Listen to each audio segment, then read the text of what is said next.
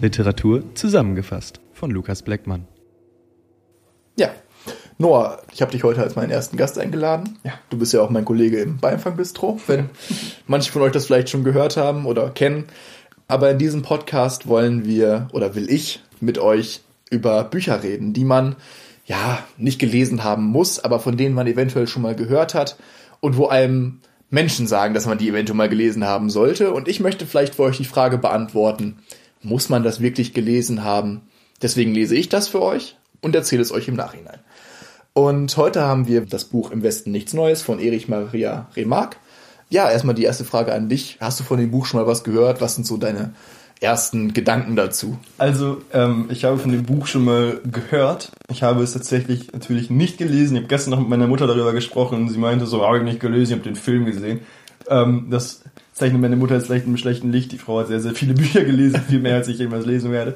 Aber ähm, das ist so diese, dieser, dieser Grundgedanke, den ich zu dem Buch halt habe, dieses, ja, den Film, davon hat man schon mal gehört, dass es ein Buch gibt, das war ihm irgendwie bekannt, aber mehr auf jeden Fall nicht. Ja, es ist auf jeden Fall ein Buch über den Ersten Weltkrieg, über die Erlebnisse eines jungen 20-jährigen Frontsoldaten an der Westfront. Ja, und es beschreibt das ganz eindrücklich, diese, diesen Alltag, den der Soldat durchlebt, den Schrecken, den der Soldat durchlebt, ähm, aber auch die schönen Seiten, irgendwie, die die Front vielleicht so ein bisschen an sich hat.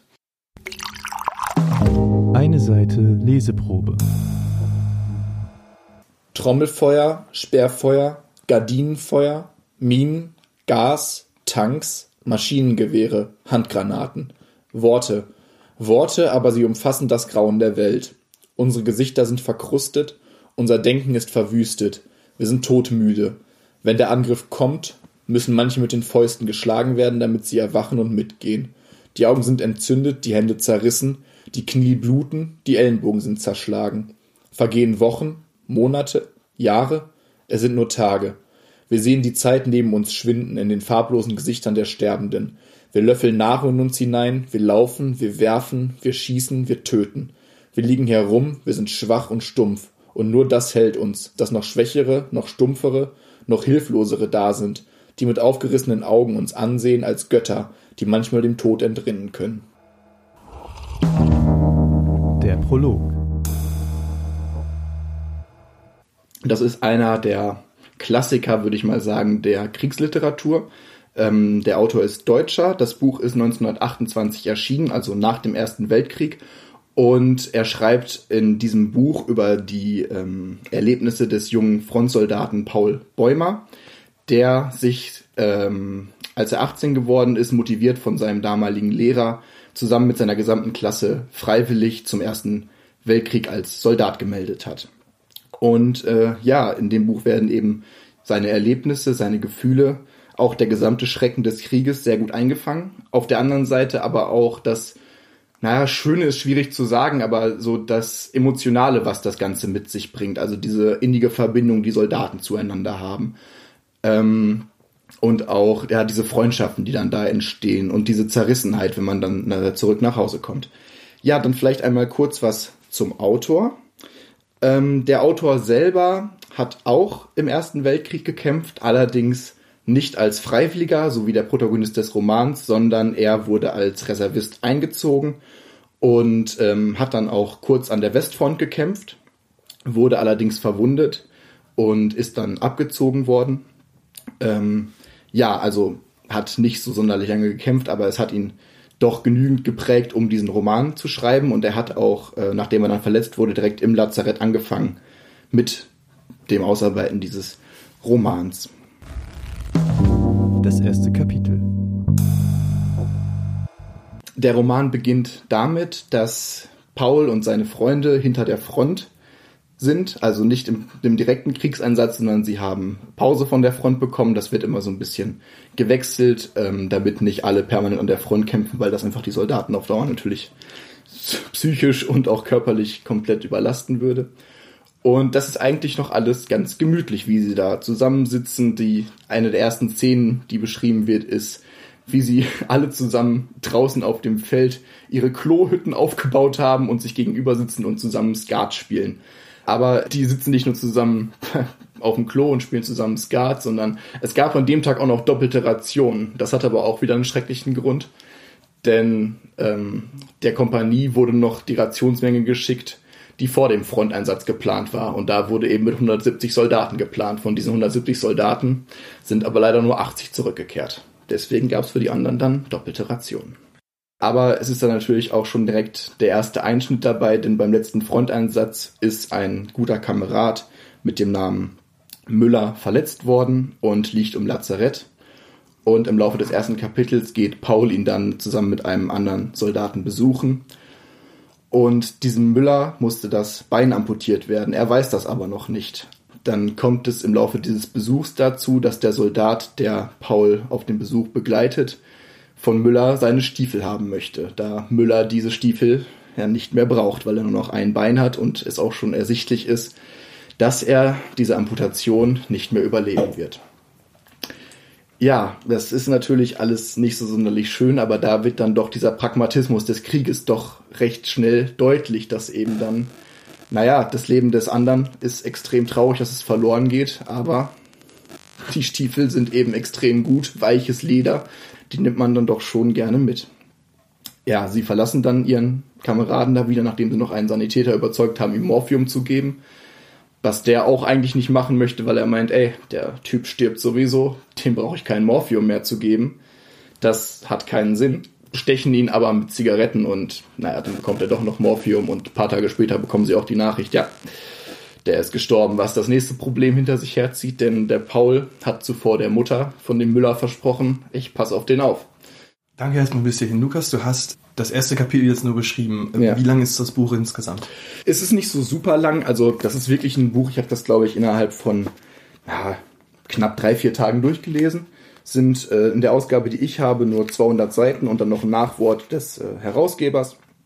Ähm, also man kann das wirklich gut weglesen und ich muss auch sagen, die Geschichte ist so geschrieben, dass du eigentlich die ganze Zeit weiterlesen willst. Ähm, ist es, aus welcher Erzählperspektive ist es verfasst? Es ist in der, in der Ich-Perspektive geschrieben. Das heißt, man fühlt sich richtig drin. Genau, es, liest, ne? es ist dann vor allen Dingen nachher, wenn er wieder im Fronteinsatz ist und dann da im Graben liegt. Und es kommt dann zu der Szene, er liegt von den anderen abgeschnitten weit vor oder ein Stück weit vor der eigenen Front in einem Bombentrichter und die Franzosen überrennen die Front. Und einer von den Franzosen na, kommt auch über diesen Trichter gelaufen und er weiß, okay, wenn der jetzt kommt, ich muss den sofort angreifen, sonst bringt der mich um.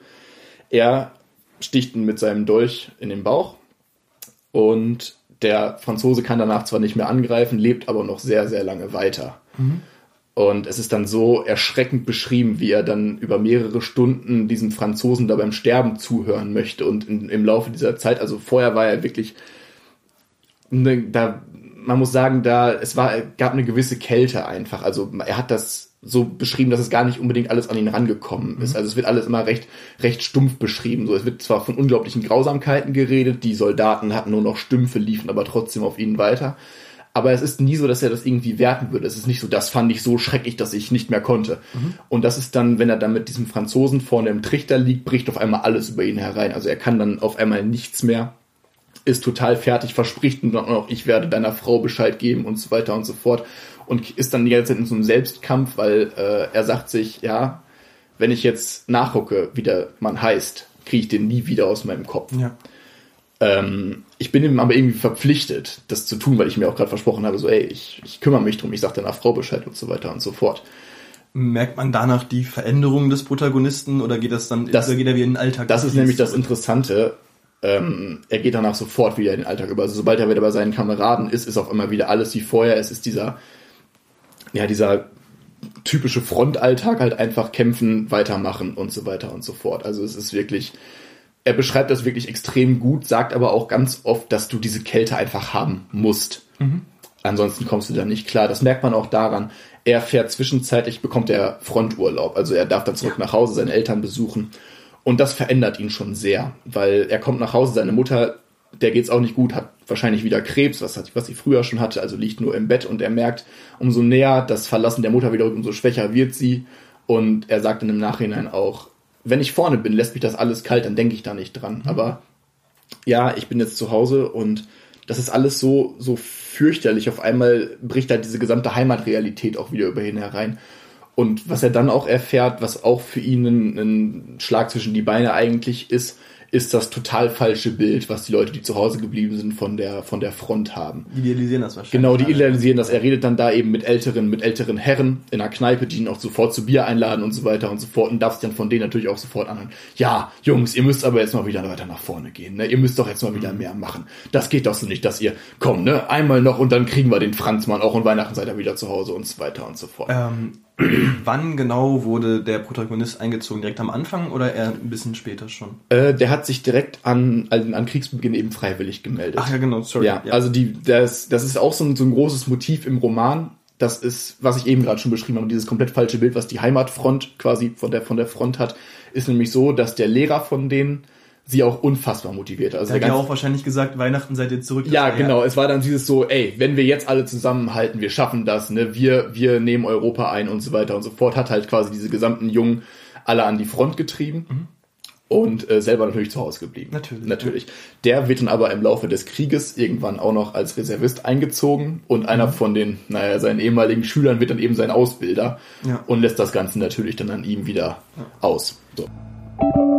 Achtung, die nächsten 40 Sekunden beinhalten das Ende des Buches. Wenn ihr die also nicht hören wollt, dann skippt am besten 40 Sekunden. Also ähm, e- endet das Buch noch äh, mit dem Pro- Protagonisten im Krieg oder ist endet das Buch erst nachdem er wieder aus dem Krieg zurück? Wenn ich das jetzt sage, dann habe ich euch das Ende verraten. Also ist jetzt das bleibt wer- ein Geheimnis. Ich kann das ruhig machen. Also das ist äh, das Buch endet auf jeden Fall noch im Krieg, ja. Okay.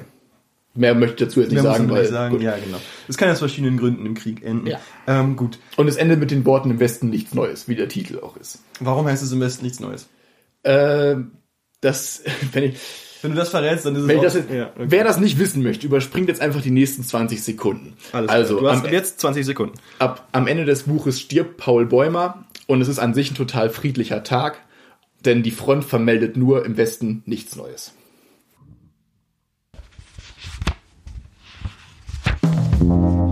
Bilanz.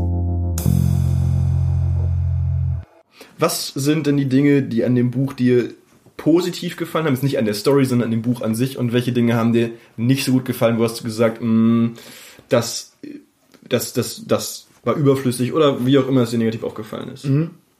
Also was ich an dem Buch unfassbar positiv fand, ist dieses Gleichgewicht, was immer zwischen den Kriegshandlungen und dann dieser Gemütlichkeit beschrieben wurde, die die Soldaten sich dann da auch jedes Mal versucht haben, selber einzurichten. Das finde ich ganz eindrücklich beschrieben in einem Kapitel, wo sie sich in einem Dorf verschanzt haben und das komplette Dorf wird von der Artillerie beschossen. Sie haben aber einen Keller gefunden, der relativ sicher ist. Und dann tragen sie aus dem gesamten Dorf die Matratzen in diesen Keller, machen es sich gemütlich, finden noch zwei kleine Ferkel, braten die sich, organisieren sich aus einem Haus ein Himmelbett und richten sich in diesem Keller wunderschön gemütlich ein, sitzen da, trinken, spielen Karten, essen wie die Könige und außenrum zu wird alles beschossen und ein paar Tage später steht auch dieses Haus nicht mehr. Ja. Aber ich finde, das ist halt einfach sowas, was man aus heutiger Sicht überhaupt nicht so vor Augen hatte. Also ähm, man denkt ja über den Krieg, okay, das war alles unfassbar schrecklich, unfassbar grausam.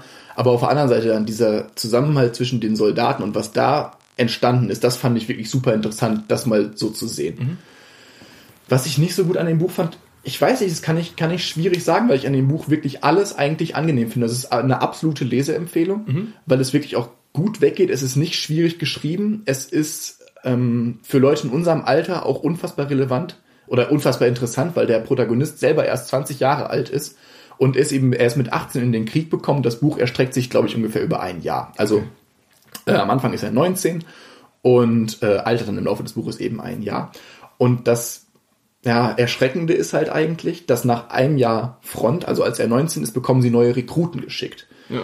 die erst 18 sind, noch überhaupt total unerfahren sind und die alten Soldaten, die selber erst 20 sind, bezeichnen sich als alte Männer. Also im ganzen Buch ist immer nur die Rede von, wir sind die alten Männer. Ähm, und diese jungen Soldaten, die an sich nur ein Jahr jünger sind, sind aber im Kopf noch so viel zurückgeblieben. Also einfach dieses, was der Krieg in einem Jahr aus dir macht, Ja. das finde ich wirklich extrem gut aufgezeigt. Das halt bis heute nach, wenn man es Ja, genau, Ja, okay. genau. Und es lässt einen auch absolut nicht los. Also bei mir war das so, ich habe mich dann abends auch wirklich darauf gefreut, das Buch jetzt weiterzulesen, weil ich auch wissen wollte, wie geht es weiter. Ja. Und äh, es ist einfach so realistisch und so nahe geschrieben, dass es einen wirklich nicht loslässt und extrem ergreifend ist. Ja. Okay. Dankeschön. Ich würde sagen, Abschlusswort. Ja, um das jetzt vielleicht nochmal auf das, auf das eigentliche Thema des Podcasts runterzubrechen, lohnt es sich, dieses Buch zu lesen, würde ich es euch empfehlen. Ja, auf jeden Fall. Macht das. Es ist wirklich nicht so lang. Es liest sich gut weg. Es sind schöne Emotionen, aber auch erschreckende Dinge darin, die man so vielleicht auch noch nie gehört und dann auch mit solchen Worten natürlich von, von einem Protagonisten, der in der Zeit gelebt hat, auch nie wieder hören wird. Also absolut, wenn ihr Zeit habt und Lust, lest dieses Buch. Falls ihr nicht die Zeit und die Lust aufbringen könnt, hört die äh, 10 Sekunden, die eigentlich geskippt werden könnten. Oder schaut euch den Film an, der ist ungefähr drei Stunden lang. Dann habt ihr das ganze kürzer. Bis zum nächsten Mal.